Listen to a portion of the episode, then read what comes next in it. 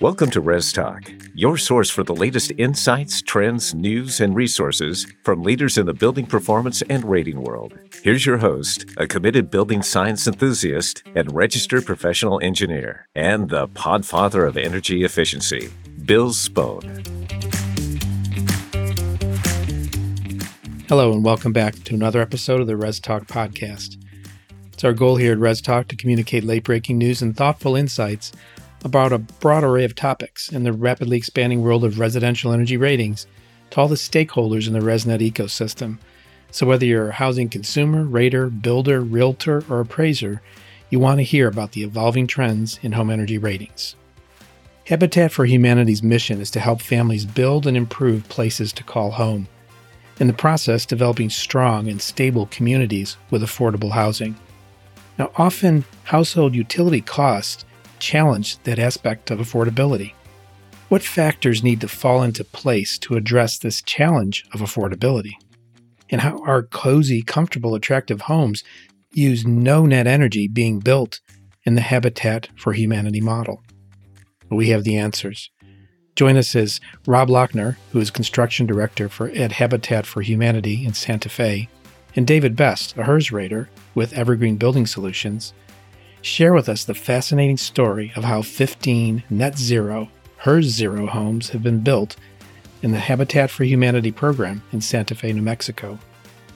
David describes some of the straightforward technical practices and measures that have been used in the program as it has evolved since 2020. And while these homes are attracting interest and providing influence, Rob shares insights into what seems to be preventing more widespread adoption of these practices in more projects. There's a ton of links in the show notes to find out more about the projects or contact the guests, see a video. There's a lot of good information here, but why don't we get into the conversation with Rob and David talking about Santa Fe's Habitat for Humanity homes that have achieved HERS Zero scores. Welcome back to Res Talk. I'm your host, Bill Spohn, and I'm joined here by Rob and David and I'll ask them to introduce themselves and talk a little bit about their background first, and then we'll get into the topic. Rob Lochner, please go ahead. Yeah, I'm Rob Lochner. I live in Santa Fe, New Mexico for the past 30 years. I grew up in California, and I've been in some form or another of building trades for the last 40 years. I started out as a volunteer in Mexico and did some building there and volunteering for about six years, and then worked in the private sector doing homes, custom homes, and now for the last 11 years, I've been the construction director for Santa Fe Habitat for Humanity. And David. My name is David Best. I'm a HERS rater with Evergreen Building Solutions here in Santa Fe, New Mexico. And I have worked in the building trades in various roles off and on my whole adult life, which would be about 18 years now. I took a few years off to go to college, but went straight back to it afterwards. And I've been really excited to work with Rob at Santa Fe Habitat over the past few years to really get as much as we can for their homeowners in terms of energy efficiency and comfort in the homes that they build. And so that's really our topic today is to talk about that extraction of the most value for the clients, the customers at Santa Fe Habitat and what's come about. What are you doing now, Rob? That sounds a little unique and different. We started out years back, even before my time, trying to build more energy efficient homes, more healthy homes, air quality, all that kind of stuff. But we have gotten to the point now where we're actually building net zero or better homes, all electric homes as well. We're no longer bringing gas into the houses. And we've been able to reduce the utility bill for the homeowners down to eight or nine dollars a month, which is just the interconnect fee which then frees them up to have some savings and pay their mortgage on time and all that kind of stuff to be hopefully successful homeowners. What's the reaction you're getting from those homeowners? Is there something they're expecting now, or what kind of a reaction do you get from that value you're providing? It's definitely a positive reaction.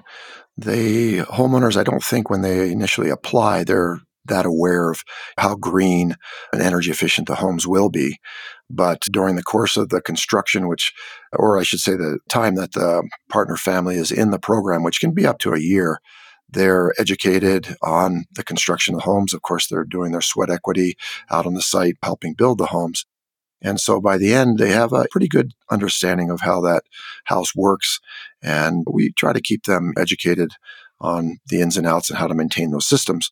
That's been real positive. And I think, especially with their kids, it seems like the kids of the families are the ones who understand this whole idea of the climate change and we have to do a better job at what we're doing to keep the future something positive for their generations. So.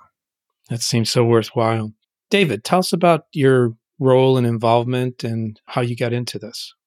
Yeah, so my role with Habitat is with helping them get a good HERS rating, build an energy efficient home, build an airtight home, and qualify for tax credit and rebate programs that they can get here in New Mexico. So, in addition to doing a HERS rating, we obtain Energy Star for Home certification for Habitat's homes. We do Indoor Air Plus and DOE Zero Energy Ready certifications as well. And we certify with a local program called Build Green New Mexico, which helps Habitat get a tax credit from the state. And of course, Habitat for Humanity is a nonprofit tax exempt organization, but the way this tax credit program is set up, they are able to transfer it. So basically, it can be sold to another party. So they're still able to take advantage of it. When did you first become involved with this? You call it a project, or is it just uh, like a way of life now? You mean Habitat for Humanity, or? I mean the zero energy, net zero proms. I got involved by becoming a HERS rater. I knew Stephen Onstadt, who founded Evergreen, because I worked for a company that was making skylights that he was involved in. We were making super insulated skylights using aerogel insulated translucent panels. So I got to know Steve and I got to know a little bit about what he was doing. He was one of the first HERS raters in our area. And it was really interesting. I really liked the technical side of it, of doing the blower door tests and diagnosing leaks in a house and all that stuff really appealed to me. And there's something really appealing about the high quality tools that we get to use as HERS raters. We really get to use some cool equipment that's built to last and is really scientifically precise, which is not something that you come across as a framing carpenter, for example, which was another construction related job I'd had for a few years. So yeah, I started working for Steve. And once you get into this business, there's always another certification to obtain. So I became a HERS rater first and then became qualified to certify homes with Build Green New Mexico. I became qualified as a what they call a WERS rater, or rather WERS verifier. WERS is a water efficiency score used locally in the city of Santa Fe as part of their green building code. And I started doing Energy Star for homes, and it just goes on and on. Very good.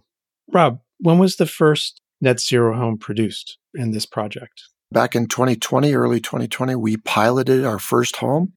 We actually ran gas lines to the home, but we never hooked up a meter. We wanted to pilot and see if we could run the whole thing on just electricity and the solar panels that we installed on the roof. The homeowner, the feedback we got and what we saw, the evidence was that everything was working as we had planned.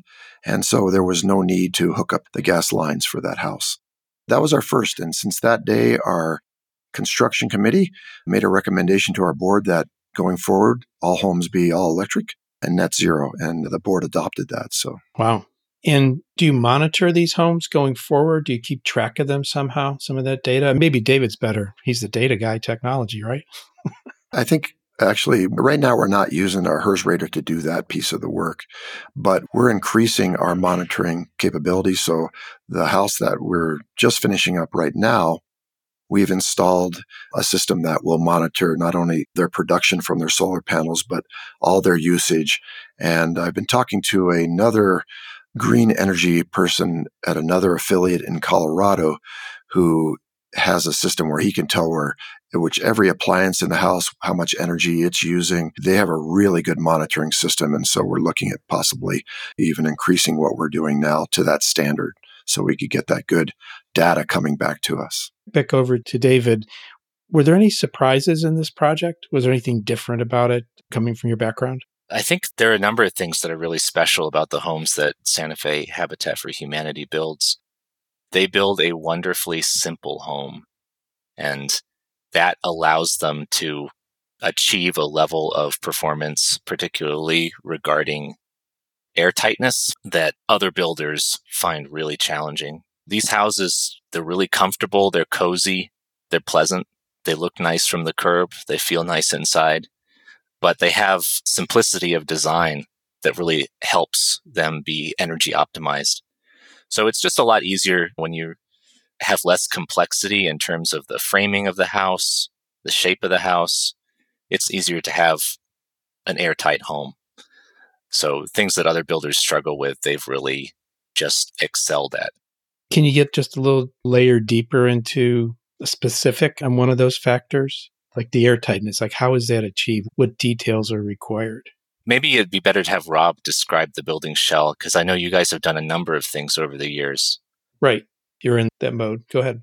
We've really done a good job at incorporating volunteers into doing a lot of simple but labor intensive things. So, what we do is starting with the foundation, we're moving up, we're doing ICF foundations. When we get to our framing, we make sure that all those joints that might go to the outside, the bottom plate, the top plates, we're caulking and sealing all of those. We're also sealing the sheathing on the outside since we do stucco homes. We're not doing siding. So on the OSB, we're using basically a tape and paint setup to seal all of that building envelope right before we even get to the next stage. And then we incorporate insulations, some spray foam here and there to make the bays tight, gaskets on all our outlets. And one thing I should say that we've moved to, which I think a lot of the country is moving to now, is unvented wall and attic spaces. We do it out here again to get a real tight envelope. But I know in a lot of areas where fire is a big issue, that's one of the positives from doing an unvented system is you won't be bringing uh, sparks and whatnot from fires into those attics where they can catch. So not a lot of people are doing unvented, but I think it's starting to move in that direction. So those are some of the things that we do to make a real tight envelope. Great detail. Thank you. I guess a question for either one of you. Has this caught the eye of other builders? Are you getting phone calls, people inspecting things, curious about what's going on? I can speak to that one too a little bit, and I'm sure David I can add to it. But we've actually been innovating in Santa Fe on some of our appliances and whatnot that we have going in the house. We're doing a full ERV in our homes a lot of builders out here that are trying to do green energy are just doing the Panasonic Whisper green fan, not doing full ERVs. But we've come up with a system where we can put a full ERV in and still make it cost effective. And since we aren't doing really complicated homes, we can keep the ducting of that and whatever pretty simple. And we've also come up with a system which I don't think anybody else here is doing is we incorporate our ERV exhaust to supply warm air to our hybrid water, electric water heater. And that's something that we do in a small mechanical room. So it's inside the building envelope, but it's not in the conditioned airspace of the house. And that has been something very successful. And we've had a lot of architects, builders, designers that have questioned us and wanted to come out and see how we're actually pulling that off. So that's something that we've been able to educate the community on, along with some of the other things that we're doing. And then, David, you might be able to talk to. I know Evergreen has used our homes as a classroom demonstration to not only building inspectors, but other builders and HERS raters and stuff. Yeah, we use your homes as examples all the time of innovative practices and cutting edge practices in terms of air sealing and ventilation and building an all electric home. There are a lot of builders out there who still just can't believe that what you guys do would work they don't know how you could possibly get enough heat in the house without a gas fired boiler or a furnace. You guys are a great reality check, and we appeal to that a lot when we're trying to convince other builders to go green, to build tight, to go all electric. What would you say the market conditions out there for net zero or zero energy ready homes? Can you give us a perspective? Maybe Rob first in the last five years or so, are you seeing a trend in that direction? I think with the more stringent codes that are being adopted, that things are definitely moving in that direction. It is a struggle. The city of Santa Fe adopted the Green Build Code, which required at the time a blower door rating of three or lower. And they had to actually adjust that, I think, up to four to give the builders a chance to get to that point because they were struggling so hard with that. And I think a lot of builders are struggling with what they see as added costs getting to these higher levels of efficiency on the homes. In some ways, I agree with David. I think they have to be educated about some of the pros and cons because we saw a good reduction in cost by getting rid of gas. We didn't have to have the meter hookup. The plumber didn't have to run pipes throughout the house. Some of the appliances we're using now are less expensive. And for me, the indoor air quality went up right away because we don't have any combustible flames inside of the building envelope at all. And that also allows me to sleep better at night because I'm not worried about carbon monoxide for our families and that kind of stuff. So. David, you seeing the same slow change, or how would you characterize it? Yeah, we do have progressive building codes in the city of Santa Fe and to some extent in the state of New Mexico that are pushing things in a good direction. But it's challenging for most builders. They're just used to doing things the way they always have. It's a big task to educate people and convince them that it's possible and desirable to do things better. As far as high performance buildings go, we have Habitat for Humanity and then we have more boutique high end projects mostly. There are a lot of people with resources who are willing to experiment and do things better and are interested in the prestige associated with achieving certification with LEED for Homes or Passive House US, for example. We're always excited to work on those projects, but it's particularly fun to work with Habitat and build superior homes for regular folks. Along with the changes and the different elements going on in the market, does that put some strain on the labor that you experience there with your firm in terms of needing personnel or migration of personnel or anything like that? Yeah, we've had a crazy couple of years. COVID didn't slow us down at all. Here in New Mexico, construction was never shut down. People started experiencing delays due to supply chain issues, and that's still going on to some degree. But we've been really busy throughout the pandemic. We're actually we're losing somebody who's been very valuable to us for the past couple years. His name's Nick Arvidson. He's a HERS rater for us, and he's moving to Eugene, Oregon, where his girlfriend's going to grad school. We wish them the best of luck. And if anybody listening is a high performance builder in the Eugene area, feel free to reach out to us. We'll put you in touch with Nick. He's just starting his job search over there. We're also hiring somebody here in Santa Fe. We need somebody to become either a ResNet field rater or a full blown HERS rater. If you're interested in that, if you're interested in really educating builders and learning as much as you can about home performance, this is the place to be. If it's okay, I'll put your email address in the show notes. Does that work, David? Yeah, absolutely. Okay. All right. I'll take care of that. So going back to the build green blower door test level, I assume there was three ACH 50, got moved to four.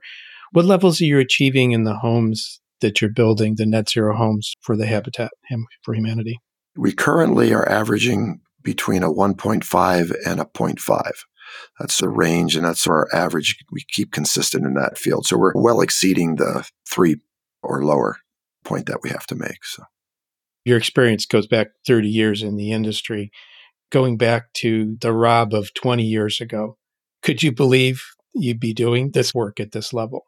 No, not at all. If I look back on some of the buildings that I was participating in the construction of, Energy Hog would be the ticker tape going over top Star, of that. Energy Hog. No, the complete Energy Hogs. No consideration on because I've noticed as I've gotten more conscious about energy that a lot of businesses and homeowners and folks really don't look at what their utility bills are. And that's really the first step is to question that if you're in a company, a business, if you're a homeowner, I always ask the college students that come out to volunteer and the high school students, do you know what your parents pay in utility bills? And of course, their answer is they have no idea. And if we don't have those facts at hand, it's hard for us to make decisions or educated decisions about our choices in life. So that's something I'm trying to educate people on.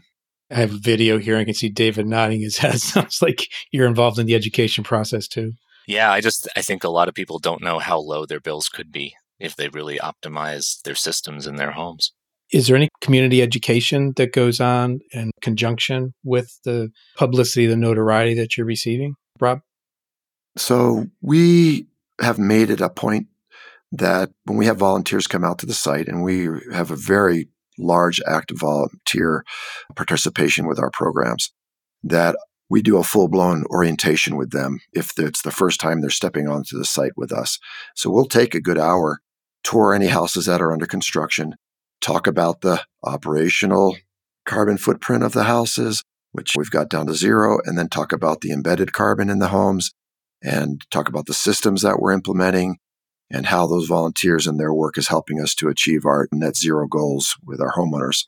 So in that part, yes, we're doing that. And recently I've had the pleasure of being able to do quite a few presentations to very different groups on what we're doing here in Santa Fe. So I think the education piece is coming along. Excellent.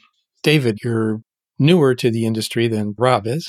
what would the David of 10 years ago have thought about what you're engaged with now, especially on this project?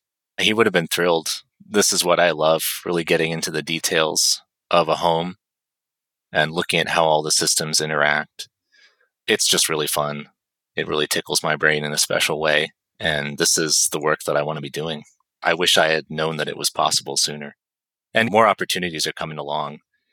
I know that the building science is just getting started in terms of really rolling out and getting integrated into all of the trades in terms of the education that people receive at trade schools and community colleges and so forth. So, yeah, the future is bright for people like me who really enjoy geeking out about this stuff. Any particular resources you would advise people who are listening to look up or research? Besides the Res Talk podcast. Thank you. And your other podcast, Bill, which I only just started listening to, Building HVAC Science. That's right. Yeah. The Green Building Advisor blog is a fantastic resource. It is subscription only now, but it's completely worth it. Reading that blog, like the whole archives of that blog back in 2014, is really where I got the bulk of my education in building science, as well as reading articles from Allison Bailes of the Energy Vanguard blog and Joe Lstiburek of Building Science Corp whose name I probably mispronounced, even though I've heard it hundreds of times. Dr. Joe, just that's enough. Dr. Joe, yeah, good old Dr. Joe. If you know anything, you know who he is. Yeah, Building Science Corporation, I believe. Yeah. That's right, out of Massachusetts. Rob, how about yourself? Any resources you recommend? I too always good for a good podcast. I was listening to a couple names aren't coming to me right now. I think they discontinued some of them. But what I've found is that, and what I've seen through other people is actually getting out into the real world and seeing how some of these theories and applications are applied in real time is hugely valuable. We interface with a lot of architects, a lot of architects, new architects and architect students, and they struggle with understanding some of these concepts. When they walk out into our site and they see what we're actually doing in real time, that puts all the pieces together in their heads. And I think that information is good, but being able to see in real time how some of that comes together. And so I'd recommend to anybody that here's a pitch for habitat, but if you have a local habitat in your town and they're moving in the green direction, which a lot of habitats affiliates are doing now, go out there, give them a call, see if you can come out, maybe volunteer for a day, do something like that. And that'll give you a better grasp of some of these concepts that we're talking about today. So going back a little bit, we're talking about some of the lessons learned. It's simple, but labor intensive work, which you harness from the volunteer aspect. Is that correct? Yes. Yeah. And it's that attention to detail at every step. You talked about building up from the foundation to the tape, paint, seal, and just you didn't give up on any aspect of the air sealing because houses don't need to breathe, right? Yeah, well, that's where the ERV comes in. that's the lungs of the house. That's what helps it breathe. Very good.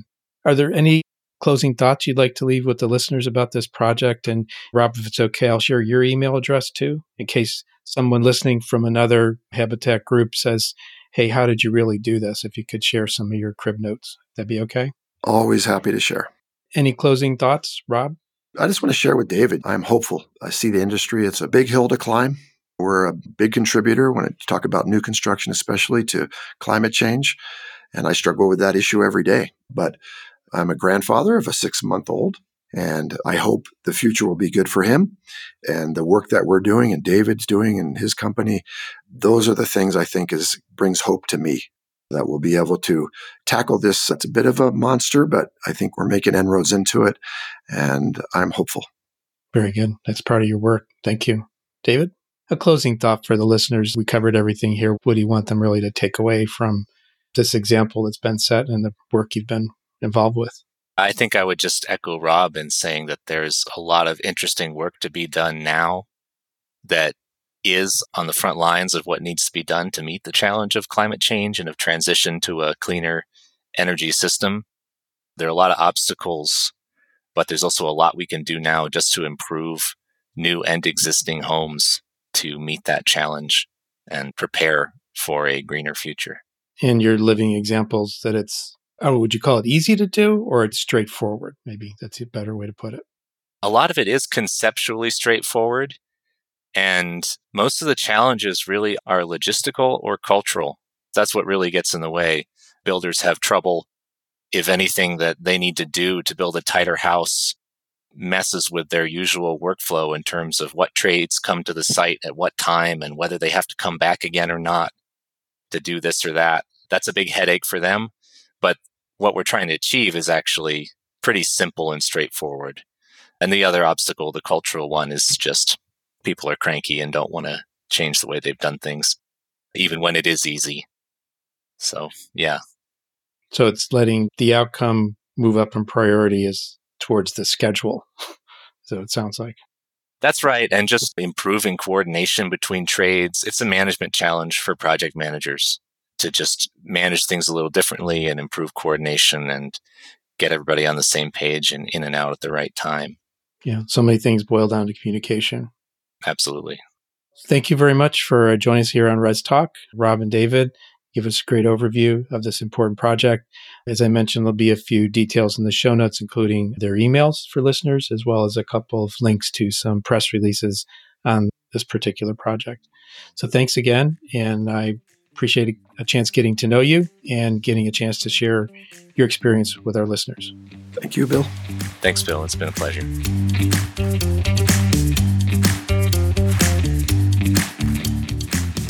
Thank you for listening to this Res Talk podcast. We're hoping you learned a little bit more about Santa Fe's Habitat for Humanity program and the homes that are achieving HERS Zero scores. A quote for today from Albert Schweitzer Example is not the main thing in influencing others, it is the only thing. If you're pro in the building market, surf on over to resnet.us slash professional to learn more or to join the email list and you can also find ResNet on Facebook or Twitter. If you're interested in feeding back to ResNet on what you heard here today, or would like to hear a new topic covered, or just have a general question, please send an email to info at resnet, R-E-S-N-E-T dot U-S. And if you've not subscribed to the podcast, please consider doing so. And as always, thank you for listening to Res Talk. Until next time. Thanks for listening to the Res Talk podcast. This podcast is hosted by Bill Spohn, produced by William P. Spohn, LLC, and is a production of ResNet, the Residential Energy Services Network. The best way to listen to this podcast is to subscribe on an iPhone using the podcast app or on an Android device by downloading the Stitcher app and searching for Res Talk. We would appreciate a review on iTunes or on the podcast app. This will help others find the show. We look forward to talking again soon on Res Talk.